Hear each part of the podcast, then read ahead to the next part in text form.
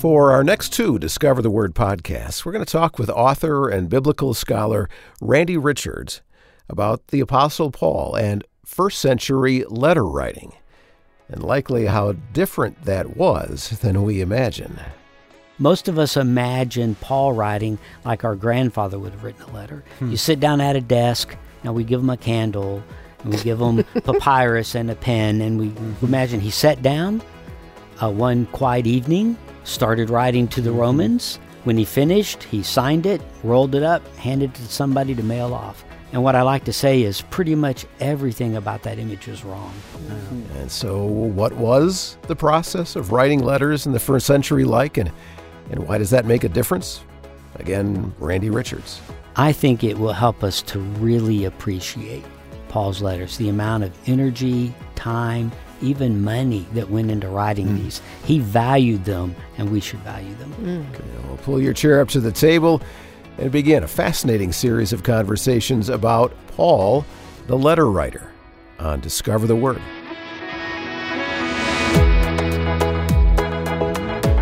And we're going to learn a lot over the course of these next two podcasts as our friend Randy Richards joins regular Discover the Word group members Elisa Morgan, Bill Crowder, and Daniel Ryan Day for this focus on first century letter writing and how knowing what that process was like can help us appreciate and understand better the letters that make up so much of the New Testament.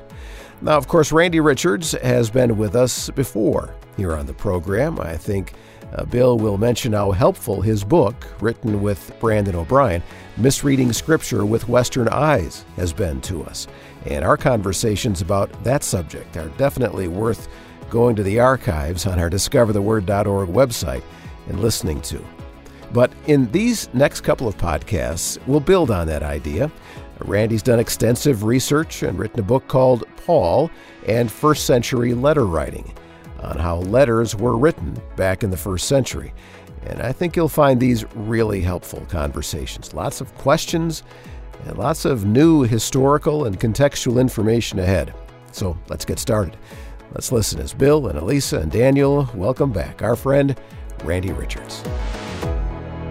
Well, Randy Richards, it's so good to have you back. Many of our listeners will remember you from when you and Brandon O'Brien came and led us through conversations on misreading Scripture with Western eyes. Mm-hmm. And uh, we're delighted that you could come back and be with us again. Mm-hmm. Well, thanks for letting me mm-hmm come. And actually, it's interesting when I wrote a book on Paul the letter writer, one of the things I began with was by realizing that, you know, I think we imagine Paul writing letters more from our modern mm. Western viewpoint. Mm. Sure. So, a good connection to the Westernized idea that we tend to read scripture through our filter and our culture mm. rather than the filters and cultures of the day. So, so you want to talk to us about Paul the letter writer? Is that where we're going? Sure. I think it'd be good for us to imagine how did we get a Bible with Paul's letters in it? We talk hmm. about the letters of Paul, yeah. and they make a huge portion of the New Testament. Yeah. And how did we get from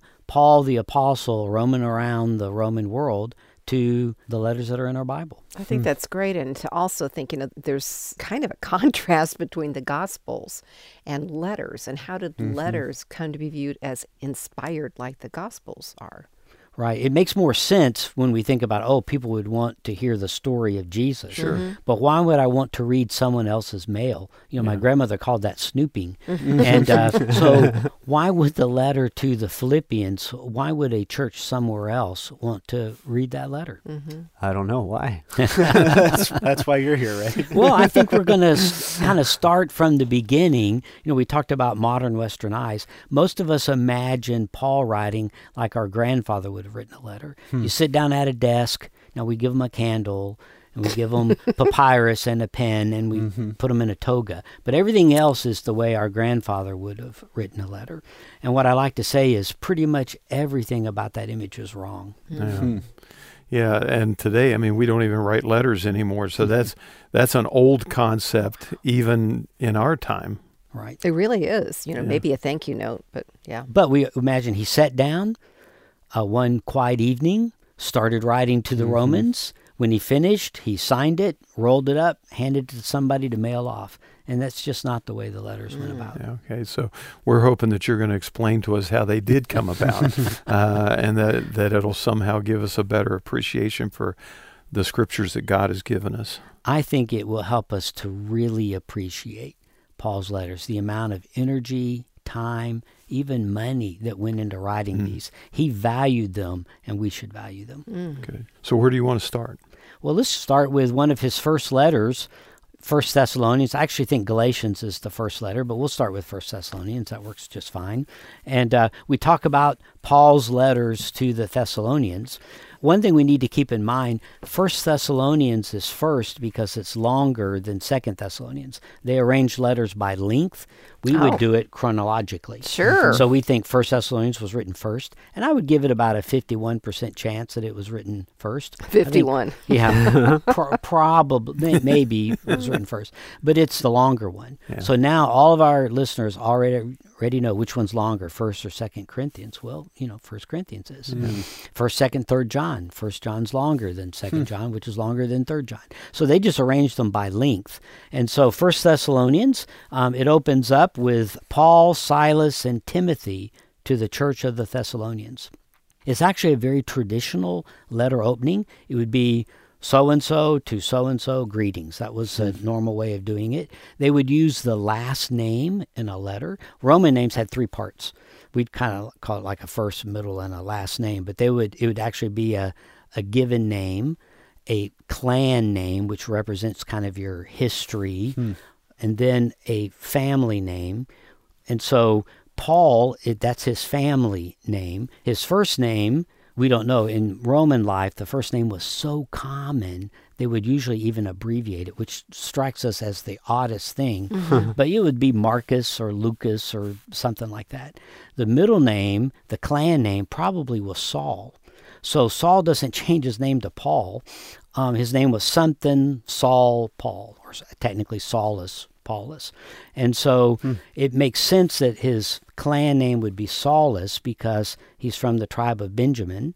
And the most famous Benjamite in history was King Saul.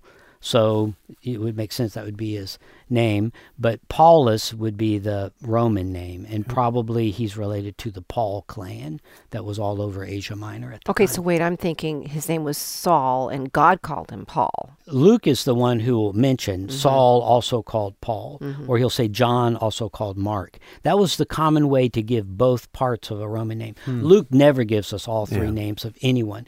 And other than Romans, other people in the empire only use the second and third name anyway. So when we look in papyrus letters, they would sometimes have the second and third name, but usually just the third name.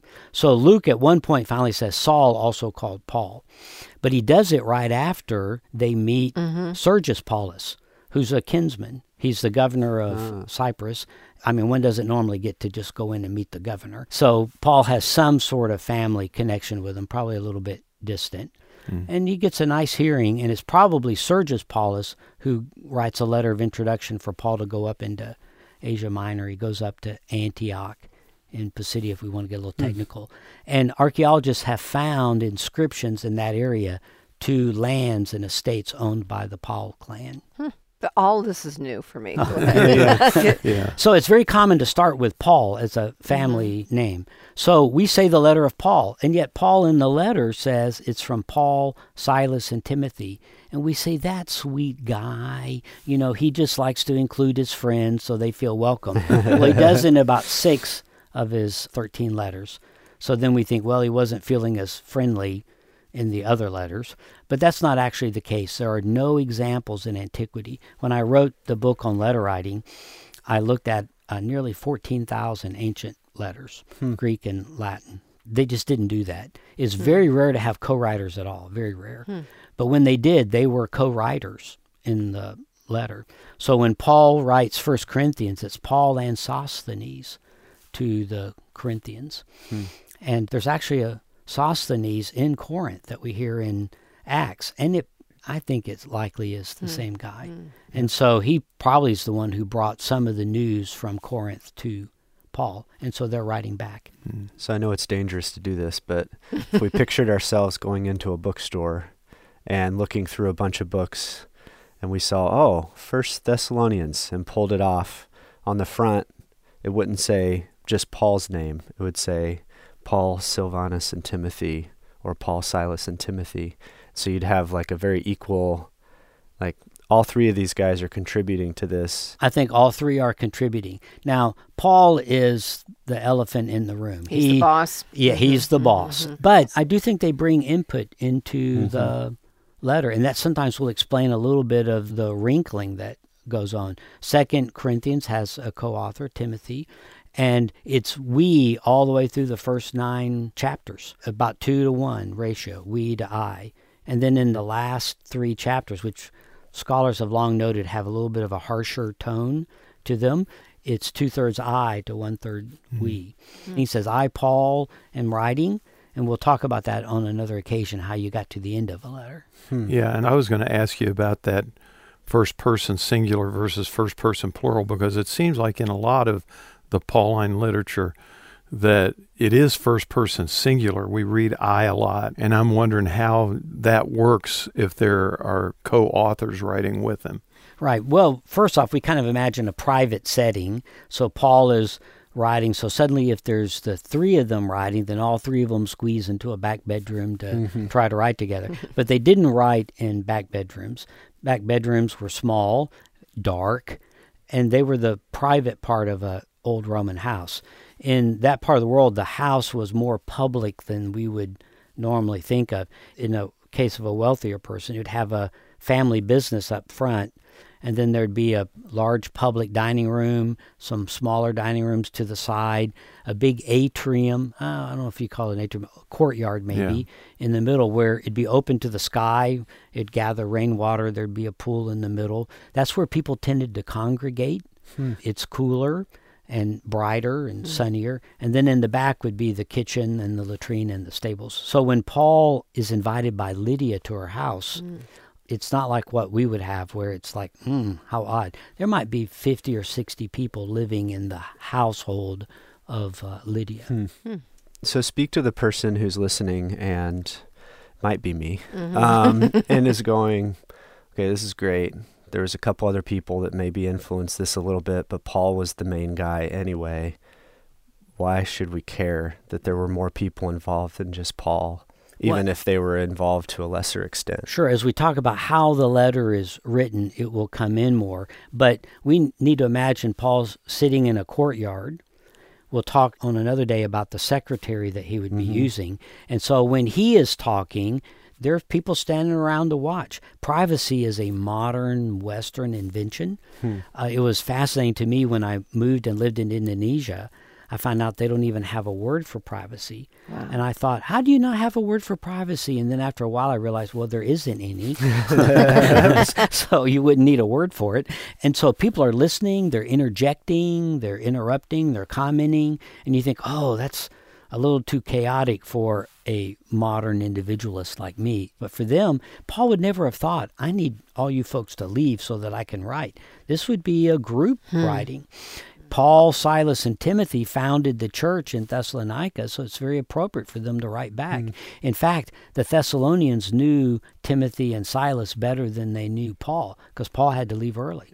Yeah. So would you almost say that it makes it stronger to have people like pushing back or throwing in thoughts or something like that? Like I think about times where I've been preparing for a sermon or something and I end up in a car with someone for a long time.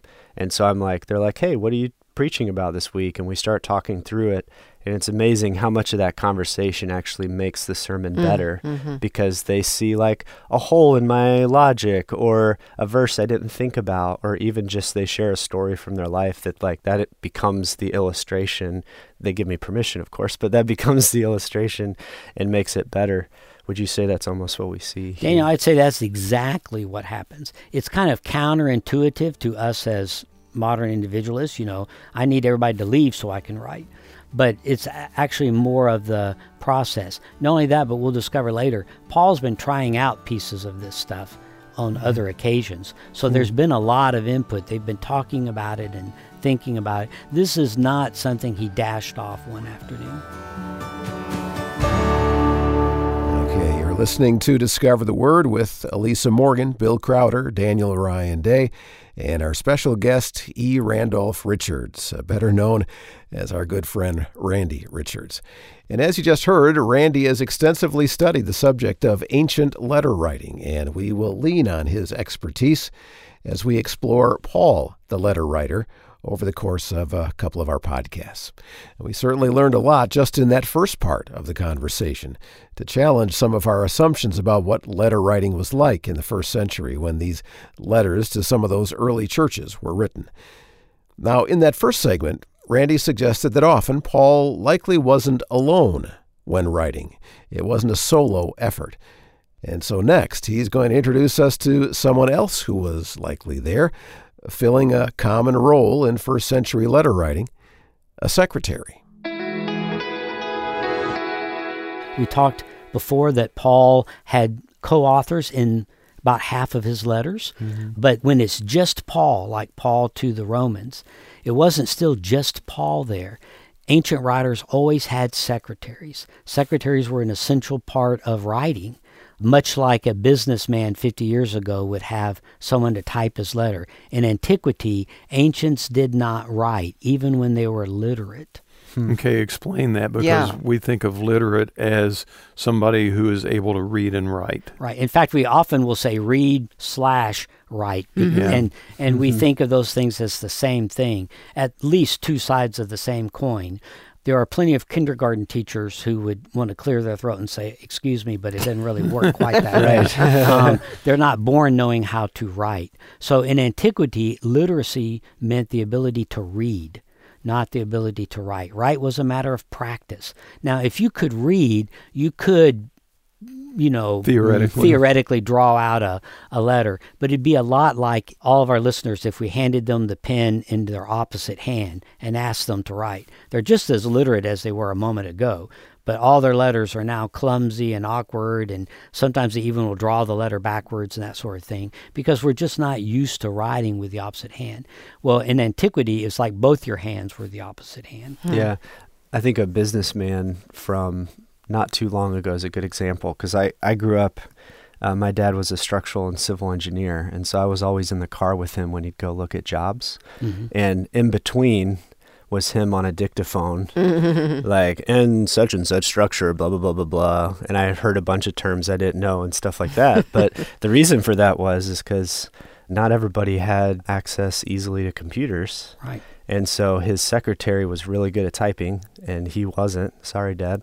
It would take him a long time to write something that his secretary could write much more quickly and effectively. And if we had a chance for your dad to be here, he would actually say, "Oh, and I will say, uh, send this to so and so," and not give all the titles and you know greet them and all of that stuff, and then get right to the content of the letter because the secretary would know, look up the guy's title, make sure I got his title right, if he's the vice president or the executive vice president, and to make sure I get all the right formulas, do the niceties. You know, you should say, "How are you?" even if you don't really care.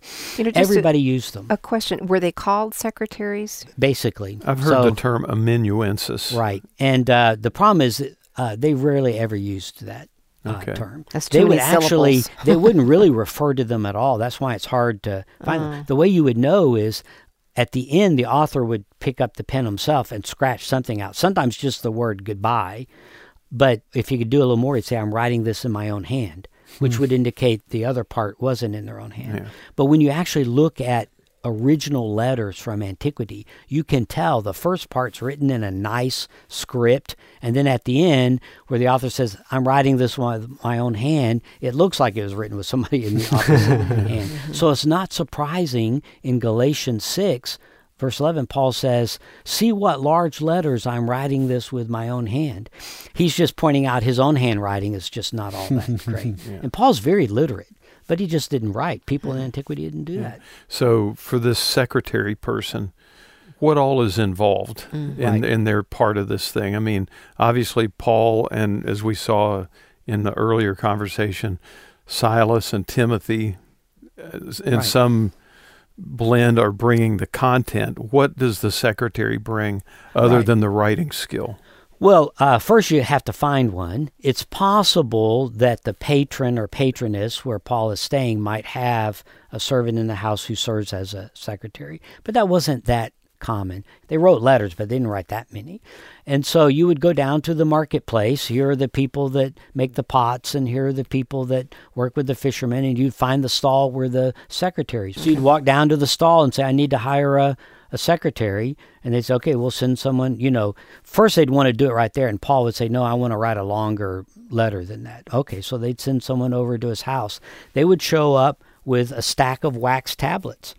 And what are those? Those are pieces of wood where they've kind of hollowed out the middle a little bit, recessed it down, filled it with wax so that you could write on it. Oh. But then when you were done, you could smooth the wax out. So it's a It was reusable. reusable, yeah. Exactly. and it's very common. There'd be a stack. Now, they'd be surprised that Paul would want them to bring quite a little stack with them. but the secretary is the one who provided the paper, the papyrus, we call it, uh, the paper. They provide the pen, the ink, all the writing utensils. So they would bring a roll of papyrus out, and then they would measure off how much they thought they needed and would write on it. But they wouldn't write on the actual papyrus until they were ready to do the the finished The draft. final draft, yeah. They'd use these wax tablets, and they just did that with their finger. No, they would No? use a sometimes, often it'd be a little sliver thing of metal, a little Oh. metal stylus, we technically call it, and the end of it would be rounded, Hmm. so they would it'd be like the eraser. The first iPad, yeah, yeah, So- okay. Yeah, Yeah. even access to writing is something we have like crazy access to. Mm-hmm. Whereas at that time, it sounds like what you're describing is very limited access to writing. Yeah, I mean Paul's a traveler; he's not going to carry around rolls of blank papyrus when you can buy it down at the market.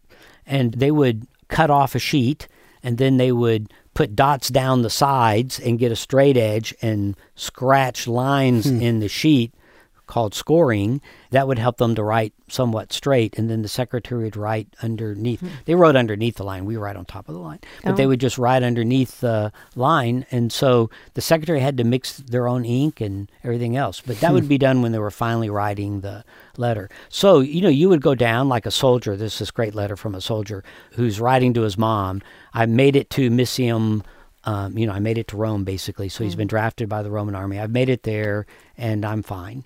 You know, moms want to know that kind of thing.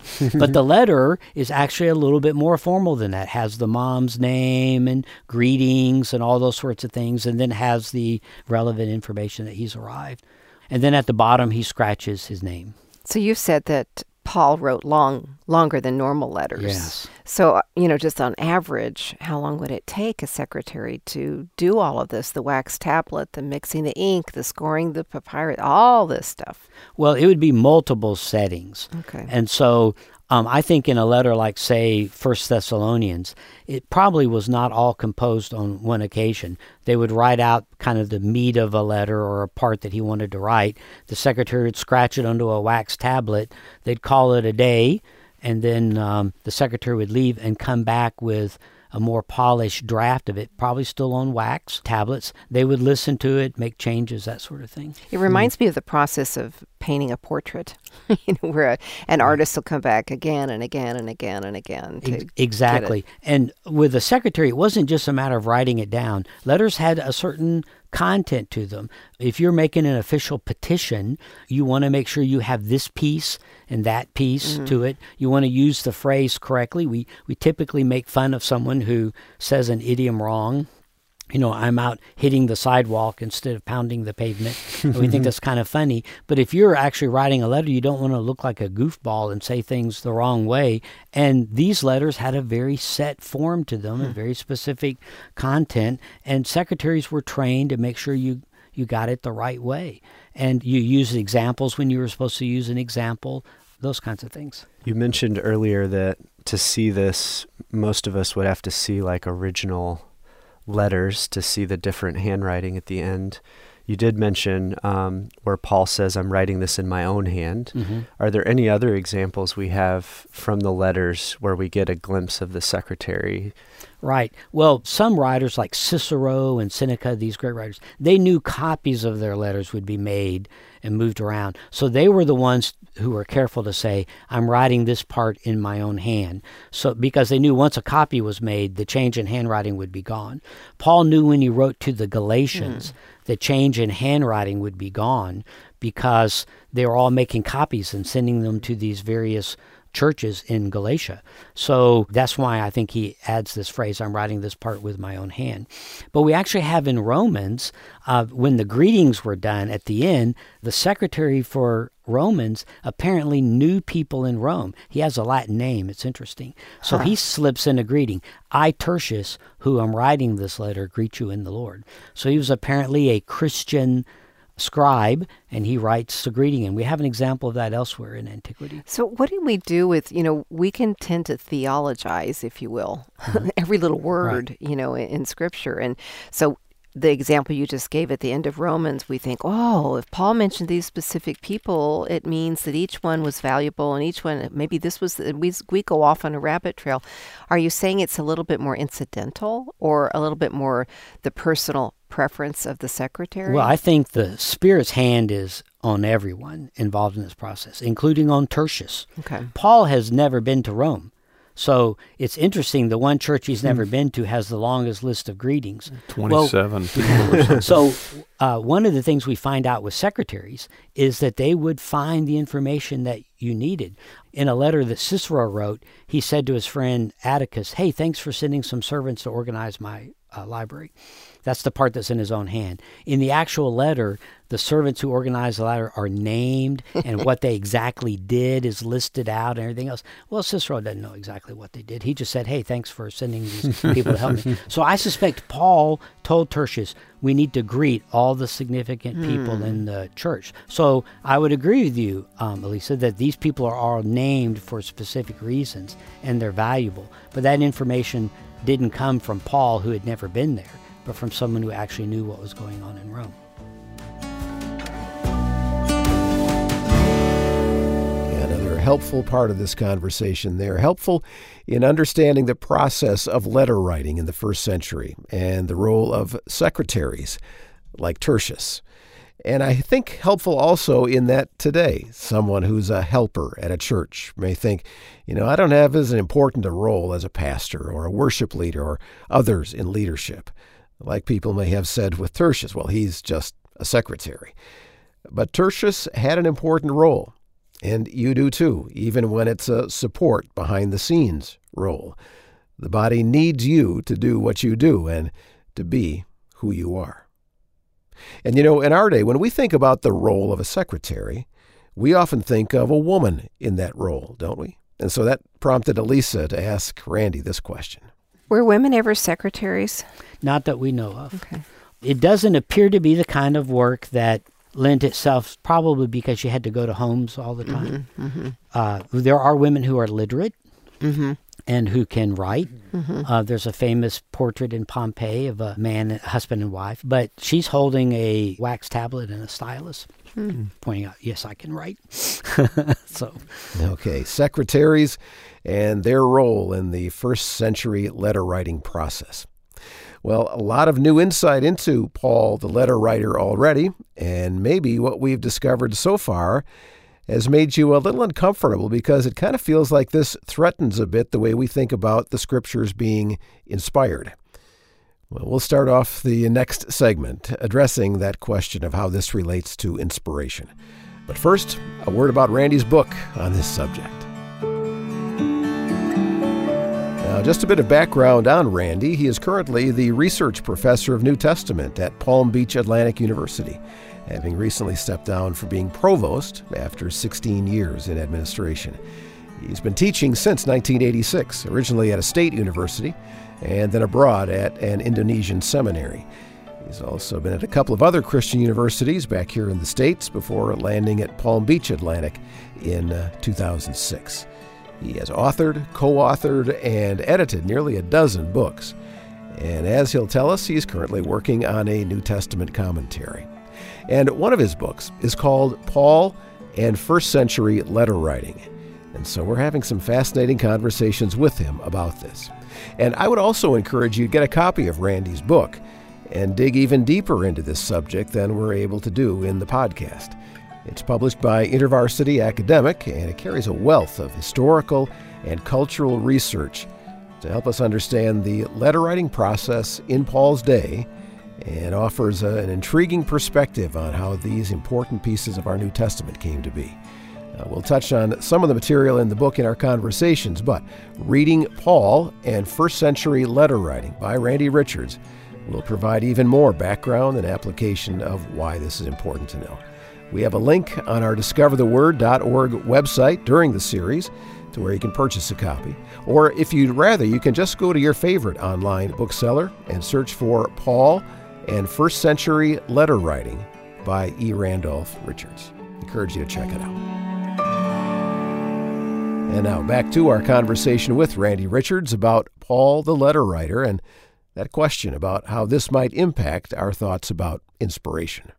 Okay, Randy, so we're talking about Paul and his letter writing and a team of people and a secretary and mixing their own ink and all this kind of stuff. And what I'm wondering, and I have to believe that some of our listeners are wondering this as well, is how does inspiration fit into all this? Mm-hmm. I mean, all scripture is God breathed.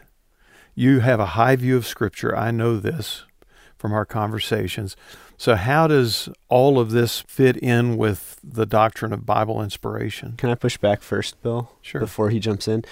I'm curious what it is about other people being involved that would potentially threaten inspiration or something. Well, because we think about uh, Paul being the author and the original autographs being inspired through that human instrument. You know, First Peter holy men of old spoke as they were carried along by the Holy Spirit. That's kind of a verse that they. So, is somebody who's writing the words like a secretary, and then maybe reshapes them according to their personality or what their EQ is telling them, their emotional mm-hmm. intelligence is telling them.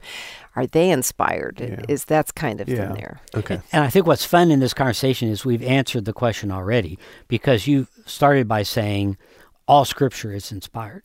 Absolutely it's not all writers are inspired. All scripture is inspired. It's the letter, in this case, like we talked about First Thessalonians, that is what is inspired. God had divinely prepared men, in this case, Paul, Silas, and Timothy, a divinely prepared situation where the church in Thessalonica is dealing with all the right kinds of issues that God wants to talk about. The things that irritated Paul, God prepared a man like Paul to get irritated over those kinds of things and want to say something about it. And so all of that led to a letter that is the inspired document. The secretary, who had a little input like, we'll smooth that out a little bit here, that sort of thing, the Holy Spirit is on the hand of that person as well. In the end, it's the letter that is the inspired document. Mm-hmm. Some of your listeners are aware that Paul wrote, we think, up to four letters to the Corinthians. Well, what happened to those lost letters? We have lost inspired letters out there. Mm. No, the inspired documents mm-hmm. are what we call First Corinthians and Second Corinthians. If Paul wrote to his mom, which I kind of hope he did at some point, if he, wrote, if he wrote to his mom, that wasn't an inspired document. I'm sure it was very sweet, but the documents that we have are the inspired documents. Hmm. Okay. So that kind of connects with how we would describe like a pastor preaching a sermon, mm-hmm. where what he or she says comes across very clearly and helpful to that community Right. And so, in a way, we would say what they said is inspired. Yes, and I love that you use that word. A Christian prophet is someone who brings the word from the Lord for God's people at that time. Mm. And by the way, on Sunday morning, if you're not hearing a Christian prophet, you need to find a different church. uh, you need to be going somewhere where someone is bringing a word from the Lord for you. But in most cases, it's a word for those people at that time, inspired by the Spirit. But God has said at certain times, I want a word that's not just for those people at that time, but for all people at all times.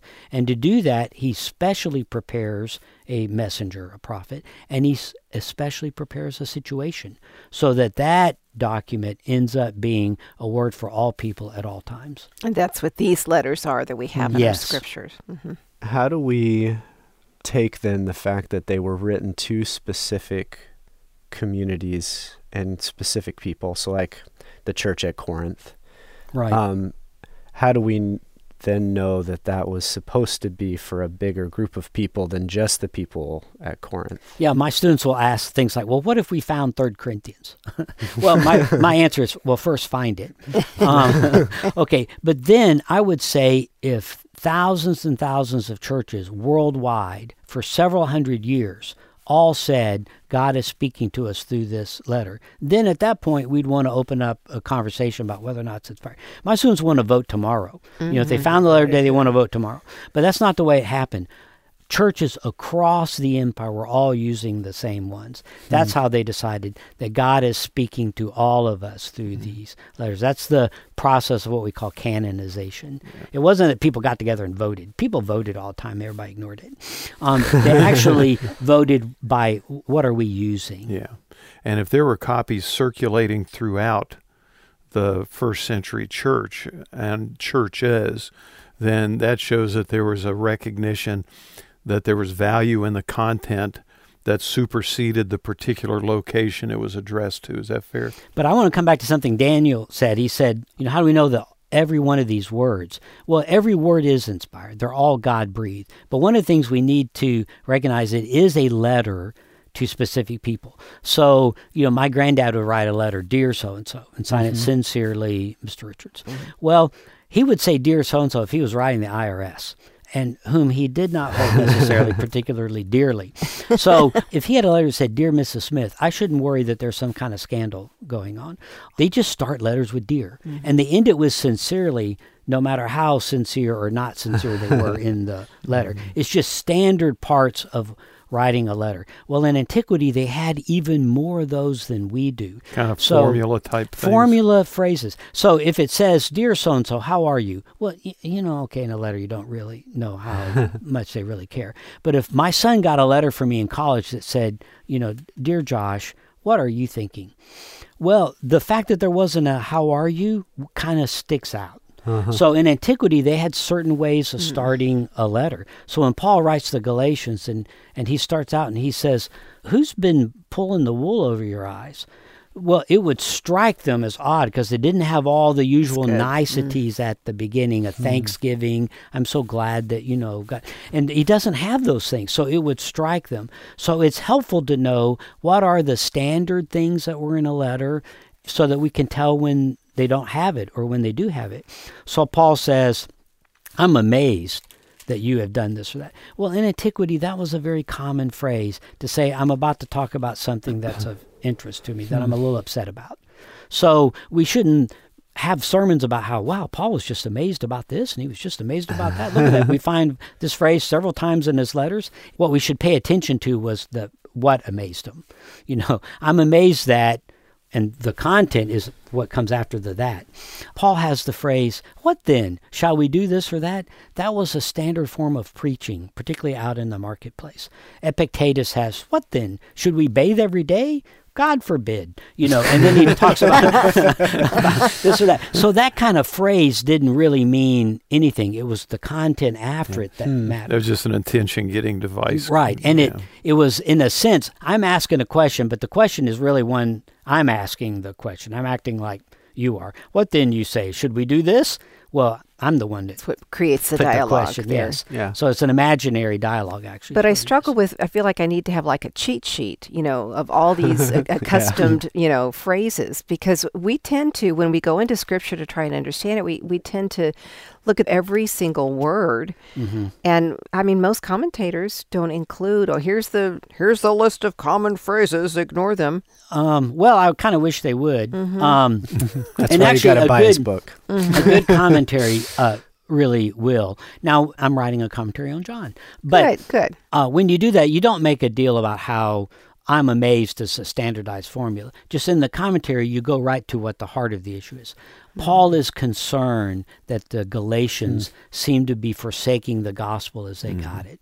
And so that's the way you go at the point. And actually, even one of our listeners who's just reading, Paul says, I'm amazed that you so quickly deserted the gospel. Mm.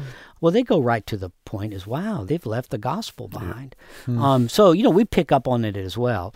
But, you know, it, it helps to have a little bit of help. Okay, so to Elisa's point, can you list off the, 10 the phrases, five or yeah. the ten or whatever we need just quickly so that at least when we run into them we're like oh okay Because they're, oh, they're okay. kind of like signposts, you know, they're Yeah. like traffic signals almost. Um, I can do reading. You know, I didn't really come that prepared, but let me see. You know, disclosure. I want you to know this or that. That was just a standard phrase. Now we pick up on that. That obviously is the part he wants you to know.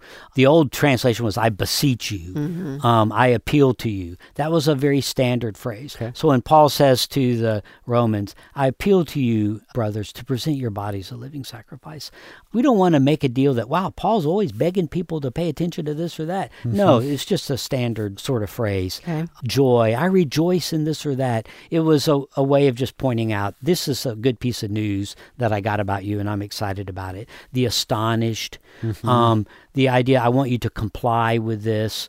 Now, most of the ancient letters, they're asking a government official, would you please handle this? So they'll say, I expect you to comply on this. Well, they, you know, that's you're actually writing the governor, so I don't know how much he's going to comply, but that would be a way they would say it.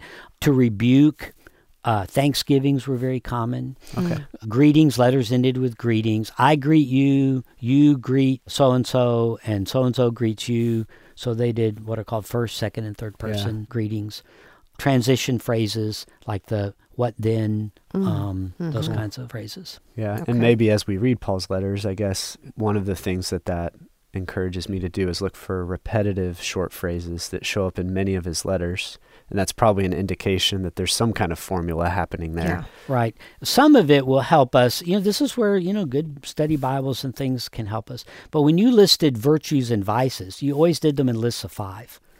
So we're not surprised that Paul lists five virtues um, to the Colossians or five uh, vices. But what's interesting is they would often do five of them and then have a summary word at the end to kind of summarize them up. So we shouldn't make a big deal that, well, you know, Paul had five things he pointed out of the virtues of the Colossians. Yeah, was it's just not their standard ways those doing were it. representative; they weren't necessarily exhaustive, right. right? Yeah, and so going back to the question we've asked, I think in pretty much every conversation, how does this help us Mm-hmm. read it? Like, what is the? How does this help us better? Yeah, be mhm. better Bible readers and, and things like I that. think what we want to do is make sure we notice the things that Paul wanted his original hearers to notice. Hmm. When he says, I don't want you to be ignorant, brothers, we don't want to spend our time thinking about, well, Paul's concerned about how ignorant these people are. But rather, the point that he wanted to make is his way of saying, you need to know this. So we want to pay attention to what it is Hmm. he he thought it was important for them to know it and because it is scripture, God is indicating it's important for us to know it as well.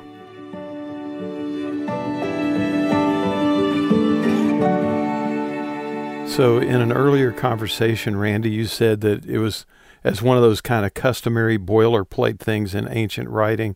If they were going to list virtues or vices, they would list them in groups of five, correct? Yes. Okay. So, why is the fruit of the Spirit nine? That's a great question, Bill. And the reason is is because Paul is not listing nine virtues. That's the way we treat them. Mm-hmm. But mm-hmm. we treat them that way because actually the problem of English, the word fruit in English is like the word sheep in English.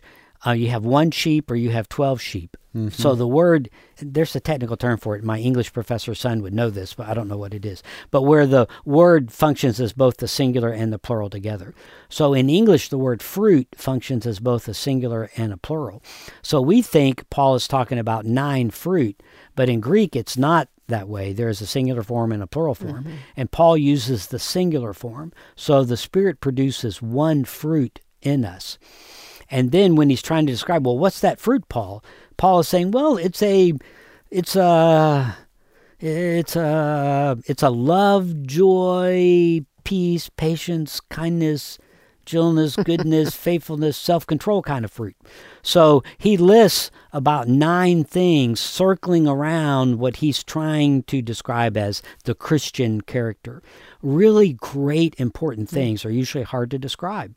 And so Paul uses nine words. He could have used 12.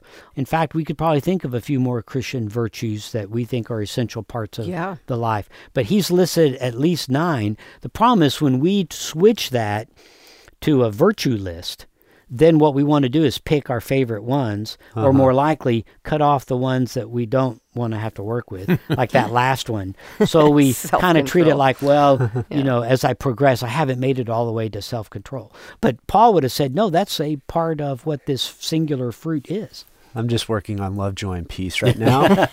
I'll get to patience later. This is a little like the 12 steps in recovery. Right. You know, And- we're at step it's four, and that's and it. it's not that. So we were supposed to pick up on that by, if he had listed five, they would have understood that as a virtue Oh. list. But Paul is listing all these things as trying to describe what does the work of the Spirit look like. And as soon as we say it that way, we understand why it's a little more vague. Okay, and just to legitimize our focus on love, joy, peace, you know, we do learn what the fruit composite looks like by looking at these individual words. Absolutely. We just So- don't want to assume we can pick pieces of them, or it's because it's a singular fruit. Mm-hmm. And these are aspects of the fruit. Nor do we want to assume that if we mention something else Paul mentions in his letters, that, well, that's not the work of the Spirit. Paul talks about unity all the time. Mm-hmm. Well, I think if you said, well, Paul, isn't unity a part of the work? That he would say, oh, yeah, absolutely. Yeah. So he's trying to describe what does the result of the Spirit in us look like. And he says, well, it looks like these things. So when we see,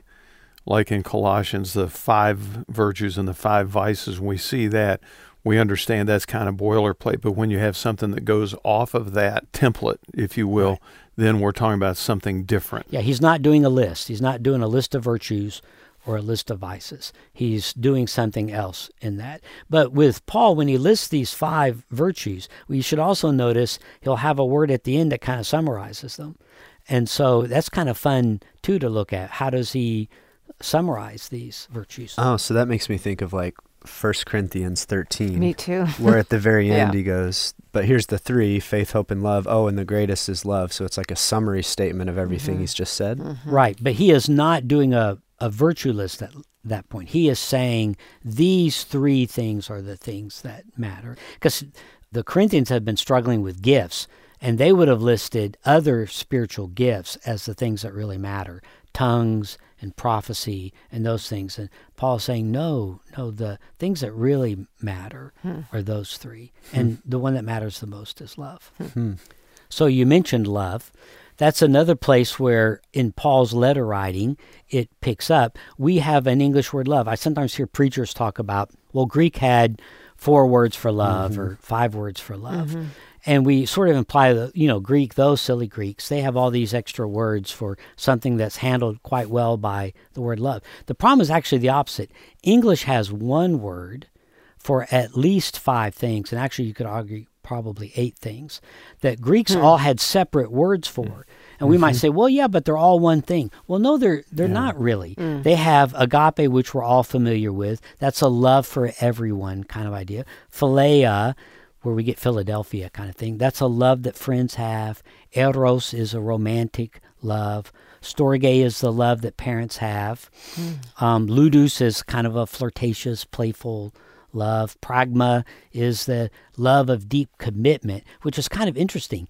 In arranged marriages and in ancient days, marriages were based on pragma, not on eros, for instance. Mm-hmm. It was based on mm-hmm. this long, deep commitment. And people would argue, people who've been married a long time, like Bill and me, we'd say, well, that's why marriages last, is this deep commitment.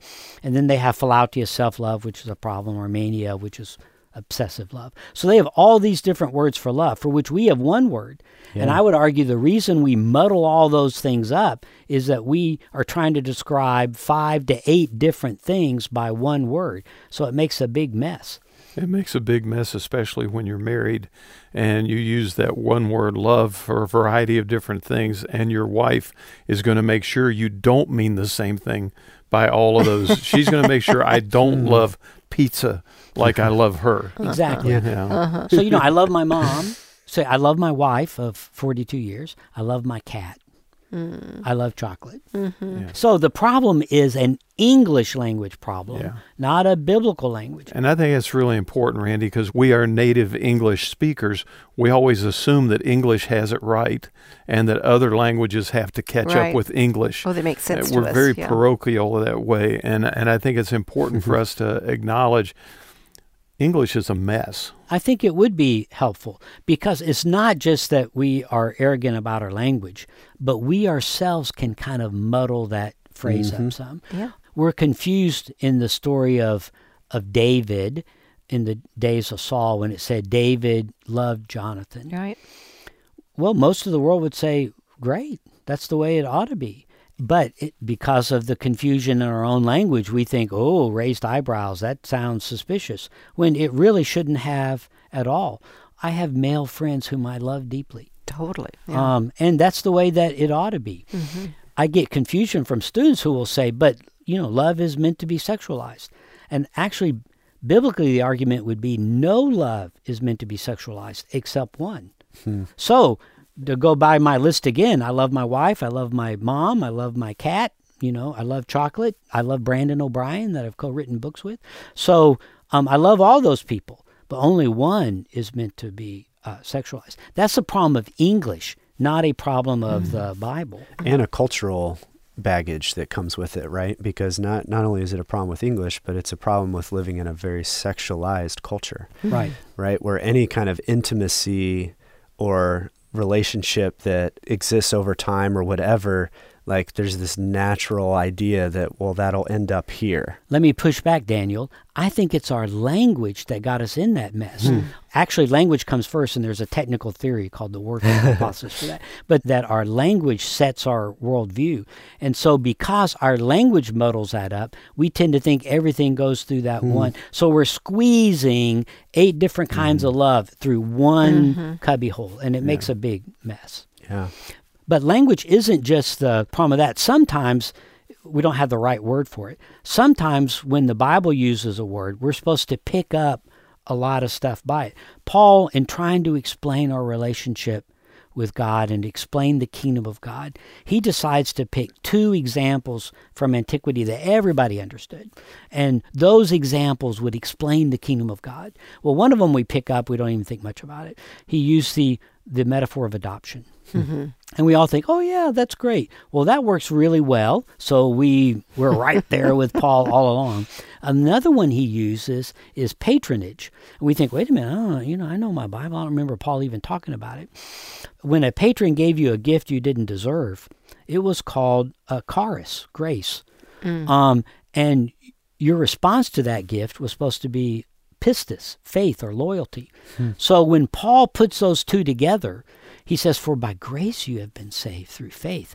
Everybody would have said, Oh, so God's our patron. Well, that makes sense. That all fits things together. And all of my duties and responsibilities all roll up into that. And everybody understood that. We, phew, you know, for the most part, we just don't even know uh, what to do with that phrase. And yet it was supposed to clarify, it was supposed to explain, it was supposed to help. Mm-hmm. Now, I remember you sharing with us a little bit about patronage, but I'm fuzzy on even what the term patron means. Could you just give like a quick summary? I know it's a much more complex idea, but as quick of a summary as we can for this conversation. I will try. Okay. The whole idea behind that is I have a need that I can't meet. Like the example I love to use is I'm a baker and my bakery burns down. Well, what am I going to do? I can't borrow any money. My collateral just burned down. But somebody says, you know, I have a friend who could help you. That friend is that person's patron. So they take me there, and you know, you hear my story, but you you know, you're not obligated to help me in any way. But you decide, you know what, I that poor baker, I, I'm going to help him. So you give me what I need to rebuild my bakery. Well, at that point, we now have a relationship mm-hmm. together. Now I bake bread for you and all of your people. Okay, you're going to pay me, and it's going to be a reciprocal relation. It's going to be great. But my connection to you is that I'm to be loyal to you. Every morning, I'm going to be at your house, lined up with all your other clients, and I'm going to ask if you need anything and then I'm going to tell you what my needs are. Hmm. So when Paul explains the kingdom of God, he's saying, among other things, every morning we should be at our patron's door asking what he needs of us mm-hmm. and what we can do for our master. And yet, that sounds like a, a, a transaction. You know, it sounds like a venture capitalist has invested in you and you've got to pay an interest and da da da da da. But the gift of God is free. So that changes the patron relationship too, does it I- not? well, I think it it turns it from a venture capitalist into a patron relationship, which in our culture isn't necessarily positive, but in most cultures in the world today, it's a very positive oh. thing. And so it is a relationship, mm-hmm. it's not a transaction. From now on, I'm part of the household of that patron. And so protection comes with that. If your bakery burns down again, oh, yeah. right? Like there's a right. lot of things. Or let's say the dumb barley sellers raise the price too much. Um, what am I going to do? Well, I go to my patron and I say the barley sellers are charging too much, and he'll say I'll take care of it, mm-hmm. and he'll reach out to the patron of the barley growers, mm. and they'll they'll work it out. Hmm. Yeah, thank you for explaining that again. Hmm. But I, I do have to admit, I would probably take a few points off of Paul's letter for not fleshing that out. It would have been nice for them to go ahead and just, you know, explain a little bit of that in the letter.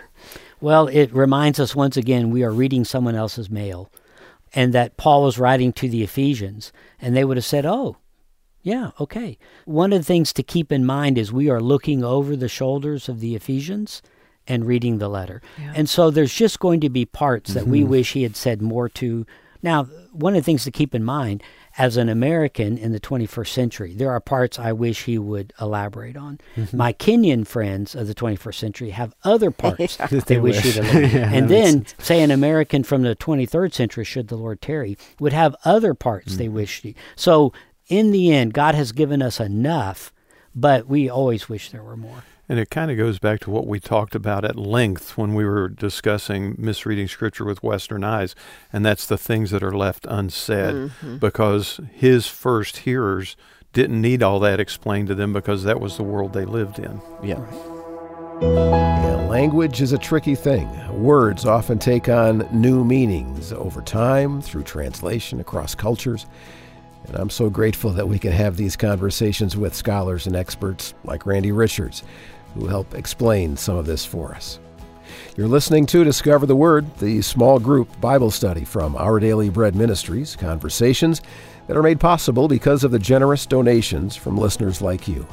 Now, we are only able to create and distribute and make Discover the Word and all the other Bible engagement resources Our Daily Bread Ministries offers available because you help cover the costs.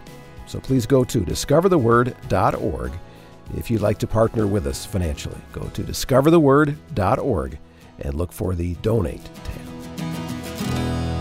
And now let's wrap up the first part of this two part podcast with more surprising discoveries about Paul, the letter writer. So I was introducing myself to a new group of college students. I kind of did it the way I've traditionally done it. And I said, You know, my life was changed by what happened on a hill far away long ago. And I could tell by the glazed eyes and the lost looks that they had no idea what I was talking about. Mm-hmm. Old rugged cross. Yes, the old rugged cross. And it had worked so well before I moved to Indonesia. Back in the earlier days, it worked because when I quote a hymn that everybody loves, then not only do they know what I'm talking about, that it was by what Christ had done on the cross, but it also brings in all of the good feelings they have about that old hymn, mm-hmm. connects me to those good mm-hmm. feelings. Mm-hmm. So it's a very positive speaking technique, and it's a very, very old speaking technique. In fact, it's one that Paul used. He was talking to the Philippians, and he was saying, You should have a humble attitude. You ought not to think of yourself more highly than you ought. You need to have a humble attitude. And then he thought of an old hymn that they all liked that talked about Christ having a humble attitude. Mm. Have this mind in you that was also in Christ Jesus. And then he starts quoting the hymn. So Paul quotes it because it is uh, brings to mind, oh yeah, well we we really should. I was speaking to a church one time and talking about that Christ, God, dies on the cross. And, and I could tell I'd lost him. And I said, Amazing love, how canst it be mm. that thou, my God, should die for me. And they all thought, oh, yeah, well, there you go. That's mm-hmm. right. Yeah, we don't believe the Bible, but we like hymns. or worship choruses, right? Yeah, there you go. Yeah. And so by quoting something, he establishes rapport with his audience. But we're talking about Paul's a letter writer.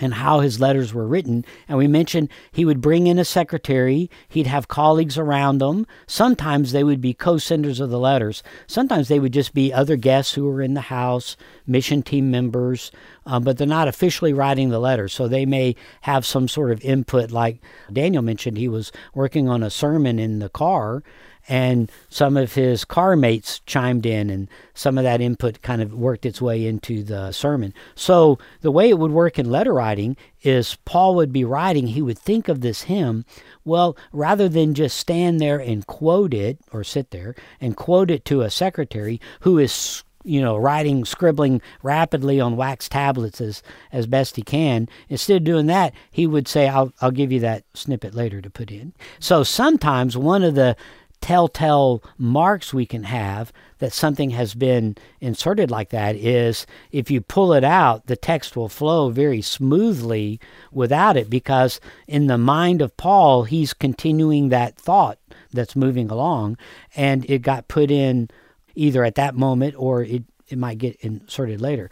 The other telltale mark would be since that hymn wasn't composed for Paul's occasion with the Philippians, it might go a little bit different direction mm-hmm. than what Paul's doing. Paul remembered it because he wants them to have the same humble attitude that Christ did. But our listeners who, who know the hymn know it starts with Christ humbled himself all the way down to death. Paul adds, even death on the cross.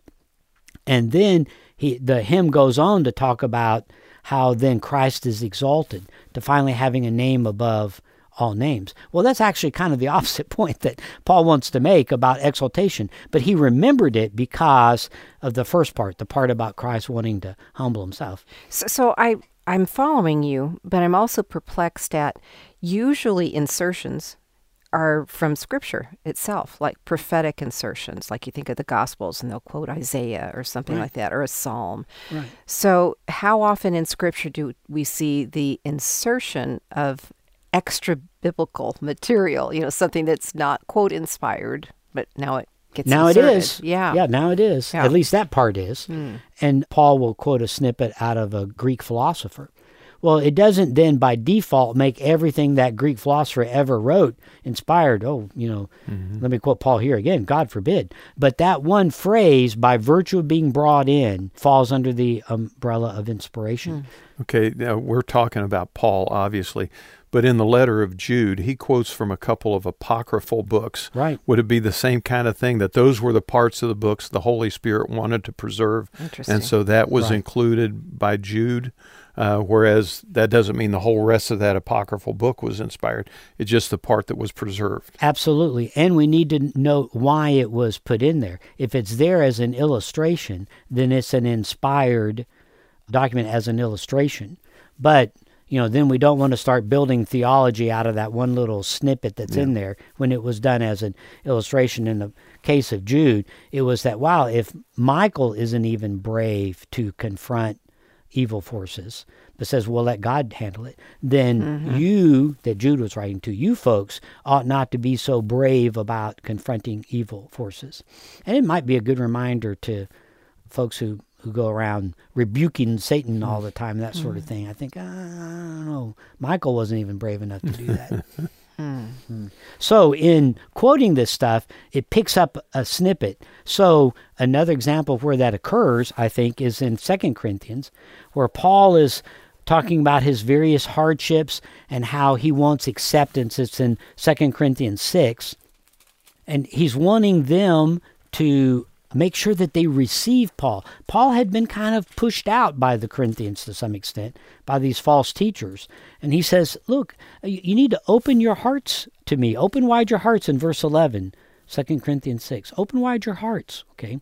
We're not withholding our affection from you, okay? Hmm. I speak to you like my children. So open wide your hearts. And then down in chapter 7, a few verses down, verse 2, make room for us in your hearts. And he continues that oh, same yeah. conversation about making room for us in your hearts. The passage in between is very self contained. And suddenly is this passage about don't be yoked with unbelievers. And you don't want to say it's kind of off point, but it does seem a bit odd. I think this is an example where Paul has written a draft. The secretaries come back, they're hearing the draft being read. And at this point, the opening wide your hearts, opening wide your hearts, opening wide your hearts has made Paul or someone on the team, perhaps Timothy, think, well, yeah, but I mean, don't open your hearts too wide. you know, um, don't be yoked with unbelievers. This snippet sounds like the kind of advice a young Timothy, as a Jewish boy raised in a very pagan city, the kind of thing his mama would have drilled into him about don't be yoked with an unbeliever hmm. because it causes all kinds of problems. Be careful who you fall in love, be careful who you open your hearts with. And God, in His wisdom, has said that. Open wide your hearts, absolutely, but do be careful don't open your mm-hmm. heart too widely, too indiscriminately. But that seam, we might call it, can be explained rather than this jarring piece. It's something that God, in His wisdom, has had put into the letter, but it may have been put in as the revision process goes on. So Paul would draft out a portion of a letter. They would talk about it, hear it read. They would add some more, correct some things they didn't like. Paul would never let the letter go out. I mean, just knowing Paul from what you see in his letters and from the book of Acts. He's not going to let a single word go out he doesn't agree with. But he's going to tweak some words in the draft. The secretary is going to make those notes, and then they're going to go on a little further. And so they'll add some more to it. Second Corinthians, if Paul had written it from start to finish, just dictating it, syllable by syllable, which they could do in antiquity. It's extremely rare. But if they could, it would have taken them like eight hours. And when you read Paul's letters, they don't read like he wrote, I, Paul, an apostle, called. I mean, the, you know, you wear yourself out just trying to go through a letter like that. So Paul's has the energy and the drive of, of speaking, and the poor secretary is keeping up. But they would have rewrites and edits and going back. So these things commonly happened during a time when they had a break, and it may have been written over a two or three week or even a one month period as they would come back, they'd hear it read aloud and they would make changes and keep editing it. See, to me, that I think what's striking me is I think it's the the term letter. I think is what throws us off maybe the, the most. Yeah, maybe because an essay think, or something. yeah, because yeah. because what it is, it's like a research paper mm-hmm. or a book, or there's so many things that we Article. write in a very similar way, yeah. where we don't just throw the first thing down on paper and then ship it. That's we good. take time to think about it and mull on it and talk to others about it and quote a source that says it better than we can and things like that. So yeah, it's like yeah. I think that's maybe what's striking me is typically when we think of a letter, mm. we picture like an email or even worse, a text that we throw out and then we're like, ugh. Yeah, yeah. uh, Daniel, I think you've done a beautiful illustration with that. If we imagined letters like Third John was a trifle long, Philemon was a trifle long for an ancient letter. And they're Most short. of them, and well, we think of them yeah, as short. They yeah. would have thought those as very typical. That fills up a sheet of papyrus, a sheet of paper. So that we can imagine done in one sitting. But Paul's letters, you said, well, gosh, the way we're talking about it's more like a book. Paul's letters were more like books, and I want us to talk about that later. But these things were long, they were involved, they were carefully written. Some of our listeners who are well versed in a scripture may say, well, wait a minute, I can remember some lines in Paul that don't seem to have editing in them. He says, I'm glad I didn't baptize any of you. Oh, wait, wait, I did baptize the house of Stephanas. But other than that, I don't know anybody that I baptized. Well, what we find are examples from other writers mm-hmm. of that same sort of thing. It's actually very clever rhetoric. Mm-hmm. Cicero does it, mm-hmm. and scholars of Cicero will say Every adjective in Cicero is carefully chosen mm-hmm. and carefully written. Never has a master rhetorician plied his trade as skillfully as Cicero. Yeah, Cicero will say, well, um, and then he'll do what looks like a spontaneous correction. Well, what Paul's been arguing is it doesn't matter who baptized who. It doesn't matter. I'm glad I didn't baptize any of you. But there's some people he did baptize that he doesn't want to offend. Mm-hmm. The house of Stephanas, who's a prominent house. Well, I did baptize the house of Stephanas. Other than that, I don't, I don't know. And so it gives very much the impression, without offending Stephanas, that Paul is saying it doesn't matter if you follow Apollo or you follow Cephas or you follow Paul or you, you know, it doesn't, that doesn't matter And so that was his main point. So it's just careful rhetoric. So the take home we take out of this is that Paul didn't dash these things off on the spur of the mm-hmm. moment. These were carefully thought of. And Elisa has pointed out several times, you know, we'll agonize over how a phrase is put together. Well, we should. I think in Paul writing it, he would agonize occasionally over how a phrase was put together. He wrote it very carefully, hmm. so we ought to read it very carefully.